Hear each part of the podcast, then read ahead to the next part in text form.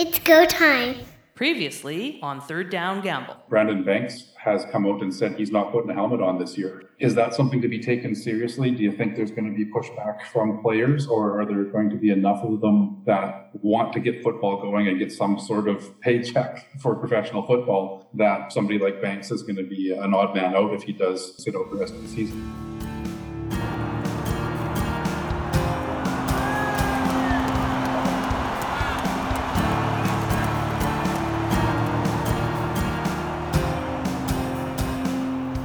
First down.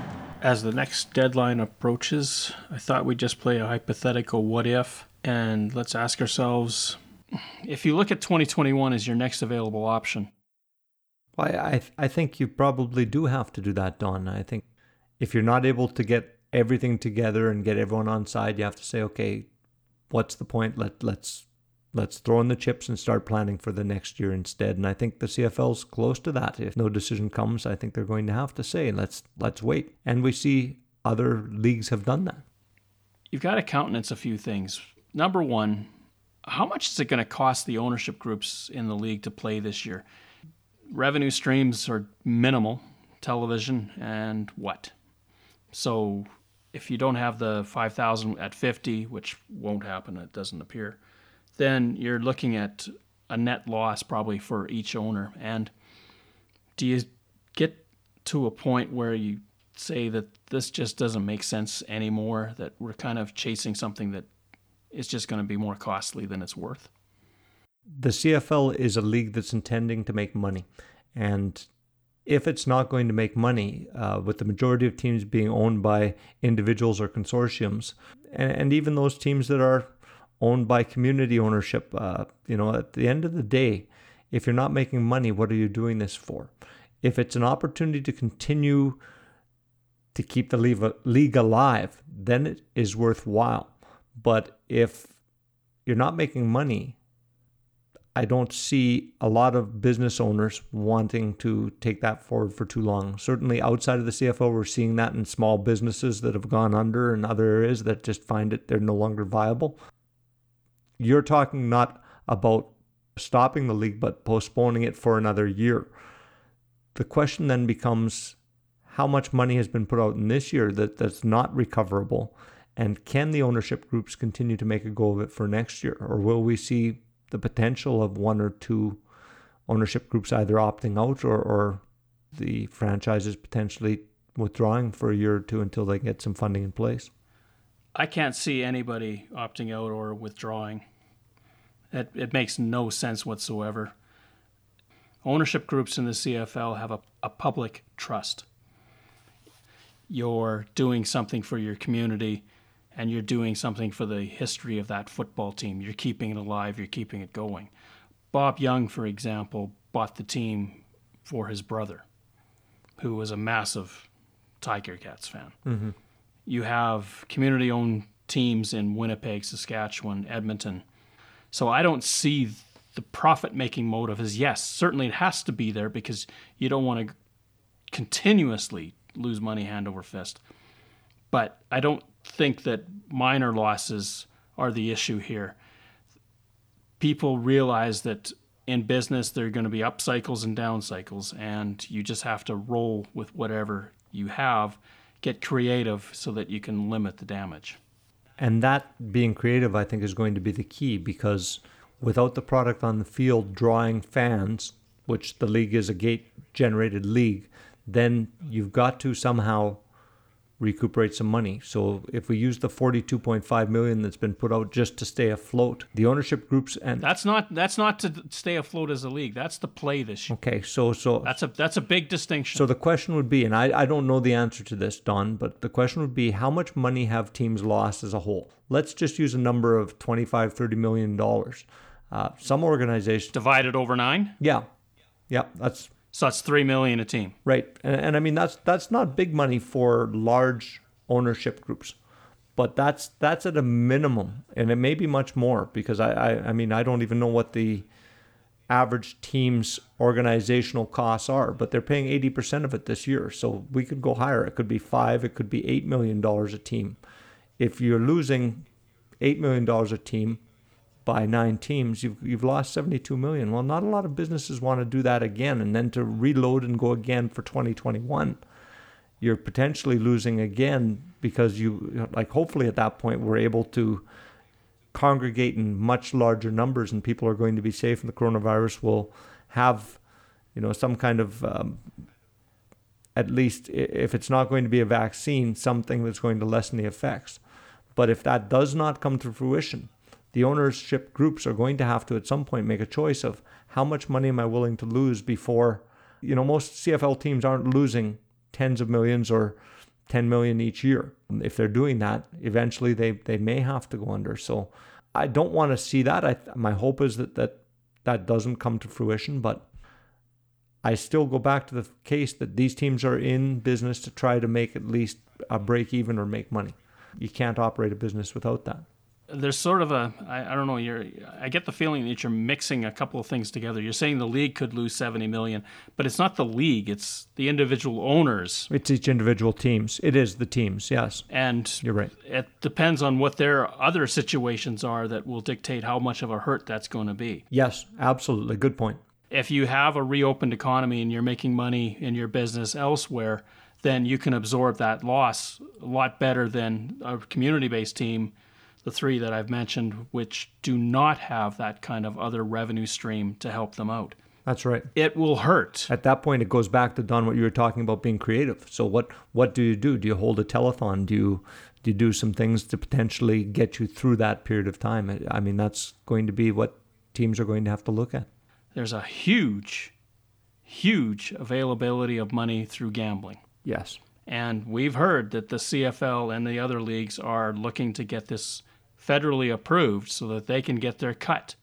Now, we don't know what kind of dollars we're talking about, but it isn't going to be nickels and dimes. No, I, I mean, 2021, all this other stuff could be in place the vaccine, fans in the stands, gambling revenue. There's other revenue streams that are going to help you out. And over time, you should be able to make back what you lose in 2020. Yes, over time you should be able to. I you know, the hope is that that you can get there.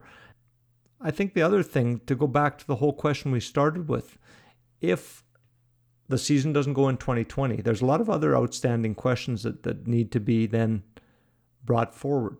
One that you've posed as we've talked is players who have one year remaining on their contract.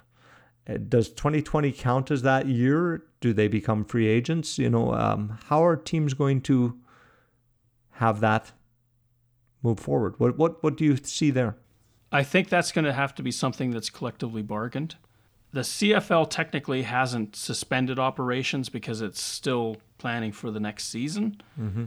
So the player contract falls into a funny spot. It does. With regards to that clause that we've talked about 15,000 times, it feels like. Yes. it does feel like that.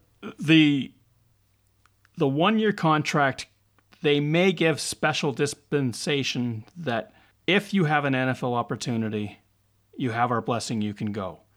But for the guys that don't have an NFL contract and they didn't play this year, then I'm wondering if they're going to ask the PA to say we're going to roll it to 2021 and we're moving forward from there.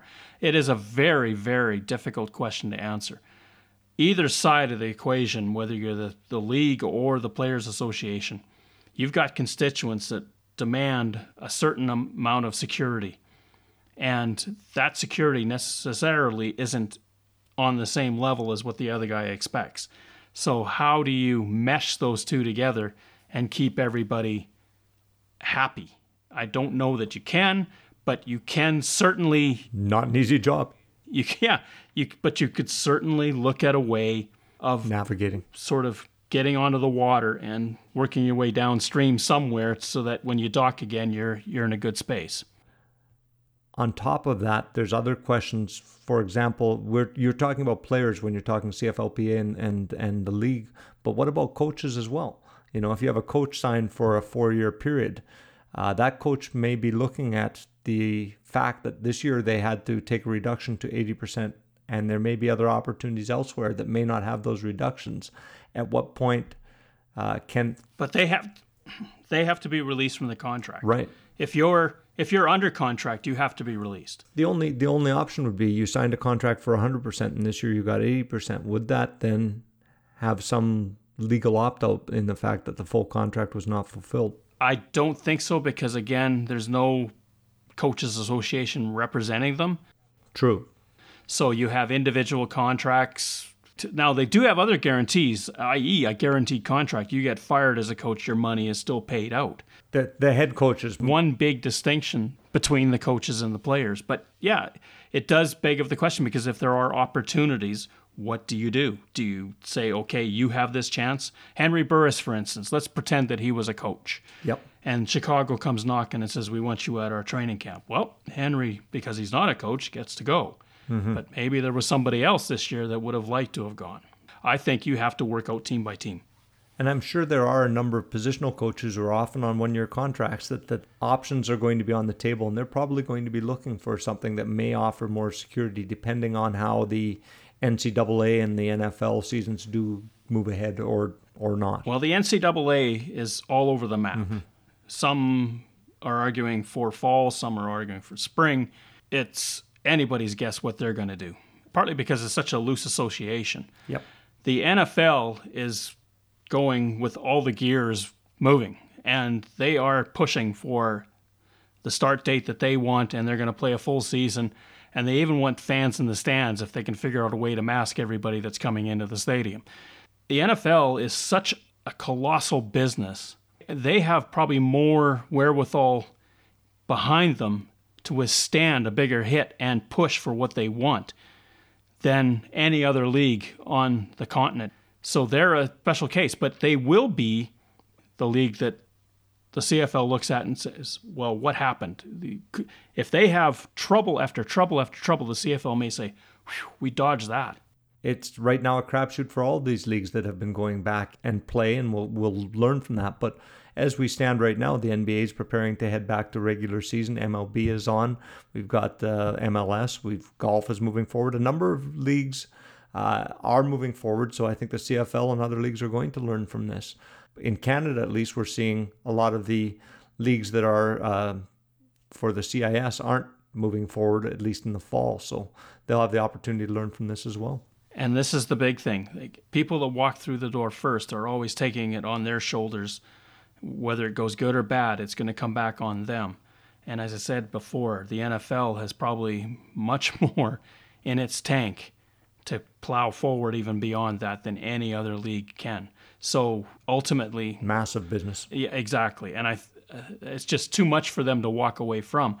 Now their players are still very upset over some of the protocols or lack of protocols that are being imposed, and there's still a lot to be played out. But they have cut back their preseason. The option is, I guess, for the CFL in 2021, if we don't have a vaccine, maybe preseason gets wiped out and we go right to regular season. Yeah, you, you may have a bit of an extended training camp and keep everyone in house just to keep people safe.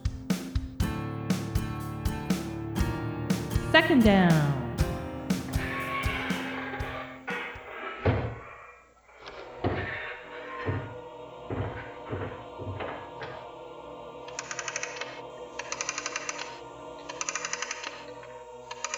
Put on your thinking cap and play along with our CFL trivia.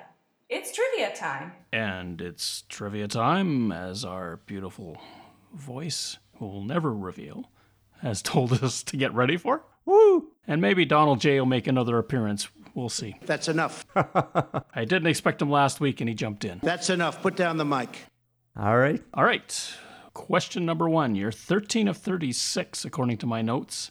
Oh, thanks for thanks for reminding me. Hey, all it means is you get on a roll. I, I need to get on a rolls, right. That's all you have to do. My last uh, week was not so good, but hey, we'll, we'll bring it up. Well, last week you were two of four. It was the week before that you really Well, I guess yeah, that's right. The week two weeks ago was tough. Yeah. uh, So episode 23, you kind of struck out. But hey, we all do it. It was an off week. I'm on this week. Yeah. Yeah. Well, let's see if we can get you a three out of four. That'd be sweet. That would. Question one Hamilton Tiger Cats defeated Buffalo Bills on Tuesday, August the 8th, 1961. The significance of this was A. It was the first time an American team played in Canada. B. the AFL would never play the CFL again. C. It was the first nationally televised CFL versus AFL game. Or D. The Tiger Cats had just played Ottawa three days before in the CFL regular season. Okay, C was that it was the first televised game, right? Nationally televised CFL versus AFL. Buffalo was in the AFL at that time. Yeah, they're AFL. Yep. I'm going to go with uh oh well I like D. I mean that's a good uh, I think distractor. I'm hoping it is at any rate. I'm going to go with B. All right. And the answer is B. It was the last time the AFL would ever play the CFL again. Woo! That would have been uh, quite a game, and, and and understandably, they obviously didn't want to come back up and, and keep that going. Was that a choice of CFL or AFL, Don, in history? I think it was probably a bit of both. The, the AFL was coming up during the CFL regular season. And so it was tough to schedule these games in because, of course, the CFL started slightly ahead. Yep. And I think both sides were kind of maybe it's run its course. Yep. Oh, one for one so far. There you go. Question two. He has been called the Wandering Glen, but Kevin Glenn was traded to Toronto but never played a down before being traded to Winnipeg in 2004.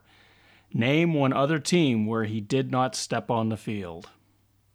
A. Montreal. B. British Columbia. C. Ottawa. D. Hamilton. Oh boy. So repeat those one more time. Okay, this is a team where he never stepped on the field. Right. A. Montreal. B. British Columbia. C. Ottawa.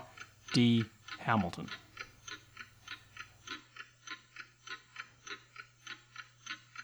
I want to say A Montreal. So your choice is A. Yes. And the answer is C. Ottawa. Darn. Now, important to know, he was under contract with Ottawa, but he asked to be traded the moment Henry Burris signed with the Red Blacks. That's right too. So he never put on the uniform to play a game. you know I should have got that if I'd thought about that. Yep. And that's the same sort of thing that happened. Got moved out of out of Saskatchewan to Toronto, and then bingo wound up in Winnipeg mm-hmm. know, within 24 hours as well. So that happened twice in his career. He So, he's been everywhere. well, that's why he's called the Wandering Glen. yes. Yep. All right. Question three. Prior to readopting the name Eskimos in 1949, what other name had Edmonton football teams not used? A. Civics. B. Wanderers. C. Harlequins. D. Kodiaks. Hmm. So three out of the four they've used and one they didn't. I'm going to go with Kodiaks. D. D. D. You are correct. It is D. Wow. That's uh If you were asking me, I would have thought Harlequins was never on the agenda. well, and I thought Harlequins too, but I thought that's too obvious. That was going to be my choice, and I thought, no, I think maybe Kodiaks, because that. wow, I learned something new again. So when did they use the other names, Don? Do you have the history? This is going back into the 1900s and the 1910s. Okay. And now, this is the other caveat, too. This is not just one team. This is a myriad of teams that were coming and going at the time. So that's why it's Edmonton football teams, right. not necessarily the Edmonton football team. You caught that. Good for you. Okay. Well, Let's go to number four. Can he break through? It's all there. I'm hoping. Question four Who is the CFL career leader in interceptions? A. Baron Miles. B. Larry Highbaugh. C. Less Browne. Or D. Paul Bennett. Repeat them one more time. A was Baron Miles. right. B. Larry Highbaugh. High ball. C. Less Browne. Less Browne. Okay. D. Paul Bennett. I want to say B. I'm going to go with Larry Highball. Larry Highbaugh. So your choice is B, and the answer is C. Less Browne. Hmm, darn. yeah, that's a good one. That was a great one. Never even thought about that. It's not a stat that everyone follows that closely. So, uh, how many do you have the numbers for those? To answer your question, he had 87 interceptions in his career. Wow. That's a big number. Yep, two out of four. Hey, you're batting 500 again. We talked about the old baseball analogy last time. Yeah. Not bad. Well, good questions. Thanks. Remember, for proper physical distancing, if you're close enough to shake hands, you're too close. The recommended distance in CFL terms is two yards. Don't get a no yards penalty. Make sure you stay back at least two yards to maintain proper physical distancing.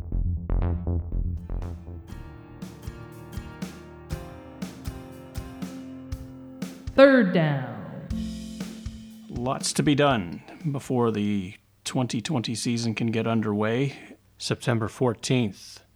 And the biggest part of it is on two spots. One, they need a new deal, and two, the federal government has got to step up with aid. Yeah, it's um, we've gone past the deadline that was arbitrarily set, and uh, and it now looks like it's been extended somewhere towards the end of July to see if they can get those two things. And uh, I don't know, Don, what's your thought? It kind of looks like there's a standoff between the federal government and the CFL. The federal government is saying we need to know what your contract is with the CFLPA is, and the CFL is coming back and saying, well, we can't do that until we know how much you intend to aid us. I don't think that there's any issue with the delay. I don't think that an extra week is going to hurt.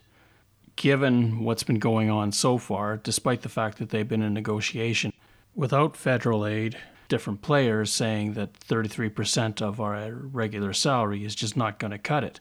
And I think base salary is around 65 thou. So 33% of that, you're looking at 21, 22. That's a lot more money than I'm making. Yeah, no, it um, still is a risk for them, and I know we've talked about this on previous shows. Um, to be away from family, to be stuck in that bubble, to do all those things for that amount. We're reading also the players are upset that the other people in the league, the coaches and the organization, are getting paid 80% of their salary. So that's where they're feeling that there's been a bit of a disconnect. Players see themselves as being the um, entertainment in the league. They're they're what the league revolves around, and so they feel they need a, a bigger share. And I, I I understand that twenty one thousand. Well, it seems like a lot for a short period of time. They are taking a lot of risk to come up, to be isolated, to potentially be injured, and uh, you know not even sure what next year looks like. And for that amount, uh, if they have jobs, which many of our CFL players always do, they have to leave that job to come to play. We've we've said before, some will be willing to do that. There's no doubt in my mind, but but some may not be willing to. So it uh, it will be interesting. Baseball took a cut. They are playing 60 of 162. They're getting paid based on that. Now, granted, in baseball's favor, the money is a lot more for your salary. So It is. a third of five million is still going to be a decent salary. Absolutely. The CFL certainly, if you're at the low end or rookie contract, yes, you're not making much. The veterans, though, if you're up in the 200 thou range, 30% of that is not a bad payday for that amount of time. No, and, and, and you're talking about the veterans that are, are league all stars to make that kind of pay, right? If you're a veteran who's just been playing special teams, uh, they're certainly not going to be in that 100,000, 200,000. But if they're the, the all stars or great receiver, great DB, great linebacker, then yes, they're going to make that wage. Uh, the average wage, Don, do you happen to know any? What would the average wage be for a CFL player? And particularly if you took out your quarterbacks. Well, if you deduct quarterback, you're probably in the 80 to 90. Mm-hmm. So a third of that is 20 to 30. Yep. Let's say 20 above, above that 100 and to 150 range beyond, Mm-hmm. and you've got more probably below that that pulls that number back. Yep. I don't see that that's too too bad for a salary. You argue one third of that is not enough. Certainly, I can understand they're upset given that they're thinking that coaches are making eight out of every 10, we're only making three out of every 10. Why do they get that? But coaches typically work the year round. Players work on their own time the year round. They do. But and and and I and they're not expected to be at the stadium. They're not expected to be in the office outside of the season. No, they're not. The, the only thing they are expected to do is stay in shape, stay working out, make sure you're ready to play the game. And, and I mean, for them, I guess they look at the short period of time because the league itself doesn't run for an extended period of the year. That amount of time does um, make it worthwhile to stay training for the whole year for some of them. And again, many do have second jobs and, and are working elsewhere. So I certainly understand the players wanting to get as much as they can to come and play, even if it's going to be a short shortened season. And uh, I think that's you know that's one part of the negotiation. The eighty percent that the players uh, feel or, see management and, and, the people in the team organizations getting paid uh, certainly allows them to start that negotiation with the CFL, the league, and, and move in that direction. But at the end of the day, I think more so it's the issue of the Canadian government and the funding from the Canadian government being a potential uh, block for whether or not the league moves forward. CFL has been working with the federal government on so many levels and trying to get something sorted out so that there is money to help aid the CFL in this time of crisis. We've seen the government come forward with help for so many different sectors. Mm-hmm. The question is will they help sport? And specifically, in this case, professional sport. Look at this. They've got to, I think, if you're the federal government and you're sitting on that committee, you've got to ask yourself if I don't do anything, what's the consequence? It's not what if I do anything, what's going to happen. It's what's the consequence if I don't. Because the no has a lot more riding on it than the yes. It, absolutely, Don. I agree with everything you're saying. And I think you know, the, the consequence for the government might weigh out more on the case of if they do give the money to the CFL and the fact that, you know, the government is already working with CERB. Uh, the nationals who are unemployed, I guess, could could get CERB. But at the same point, there's a lot of people out there who are struggling who would look at the government giving money to the league as potentially a misplaced uh, use of funds. Where I think that the CFL maybe has a bit more leverage would be going back to the idea that Ambrosie initially floated when he first went to meet with the government of taking this as a loan. And I would think the government may be in favor of trying to keep the CFL going because it does have a lot of revenue coming into the cities where players play over time. The cities themselves would, would be I think, interested in seeing the CFL continue and, and want to see the CFL continue. So provincial governments may get behind that as well. So if it were floated as a loan, I think that might be more the idea that would uh, allow the CFL to receive funding from governments.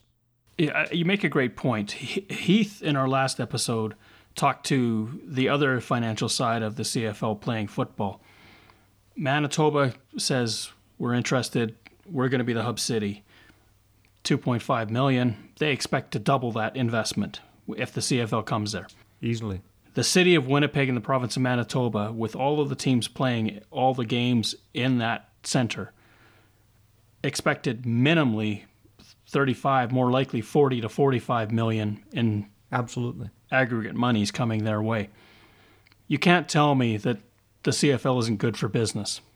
Oh no, I think it's it's great for business. It's it's just I think in this day and age, um, giving money to players who may not all stay in Canada will not go well with a number of Canadians and at this stage and the way things are going. I mean, we know that the Nationals, as I said before, are going to get some funding for the government if they're unemployed, but the funding going to keep a league that is a for-profit league, even though we, we know that they're struggling to make a profit in this day and age, certainly.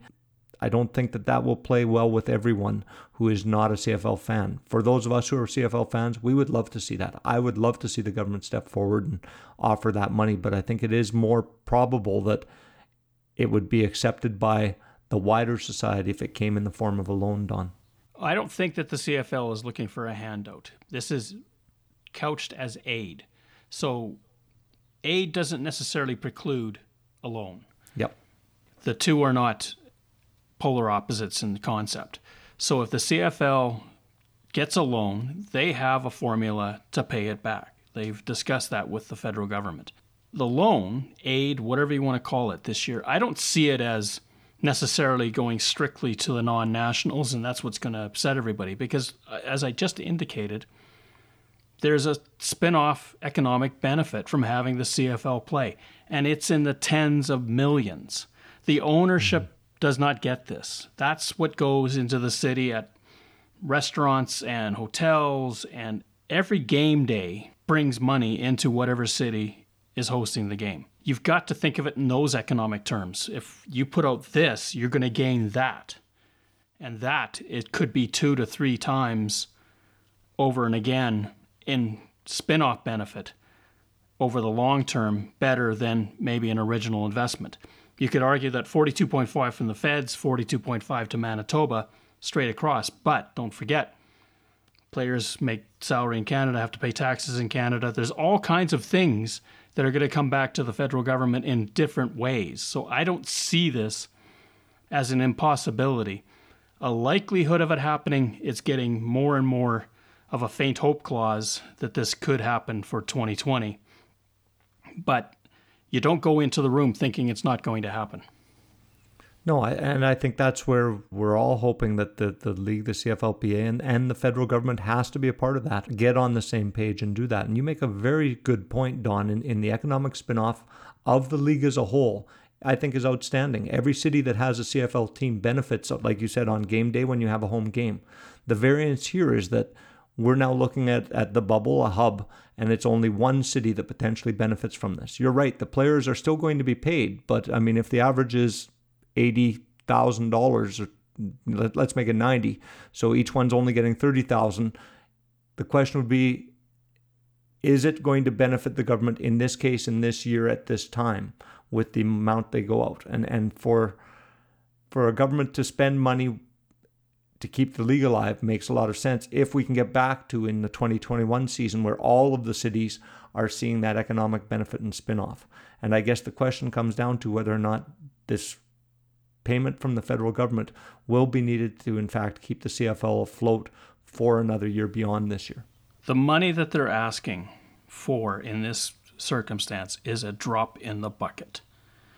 The federal government has been requested and has to pay a lot more money in so many other different venues that are 10 to 100 times as much as this.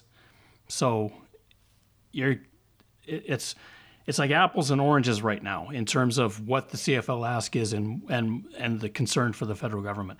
The the apple is okay, 42.5 to get us through this crisis. The orange for the federal government is we've got to throw it in with everything else that we're spending money on and see where it fits.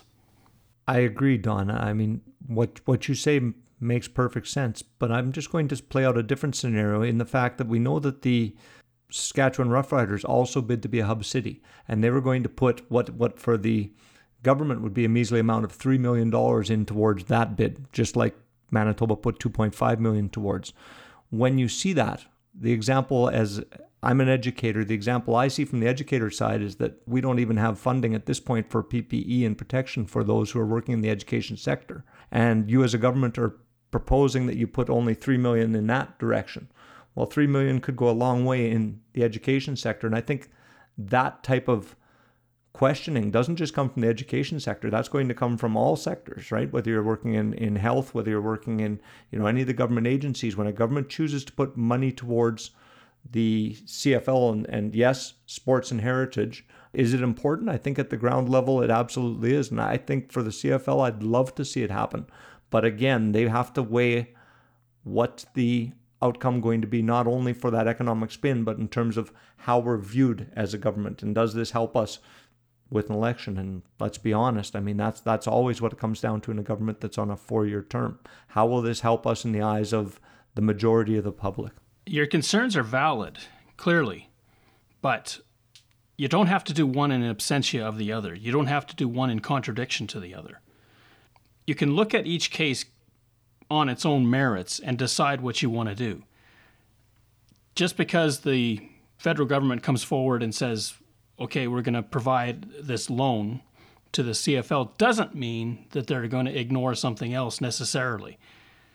Again, it's all about slotting it in. Where do you want to put it? And if it's a priority, then Absolutely. it goes higher. If it's not so much of a priority, it goes a little bit lower.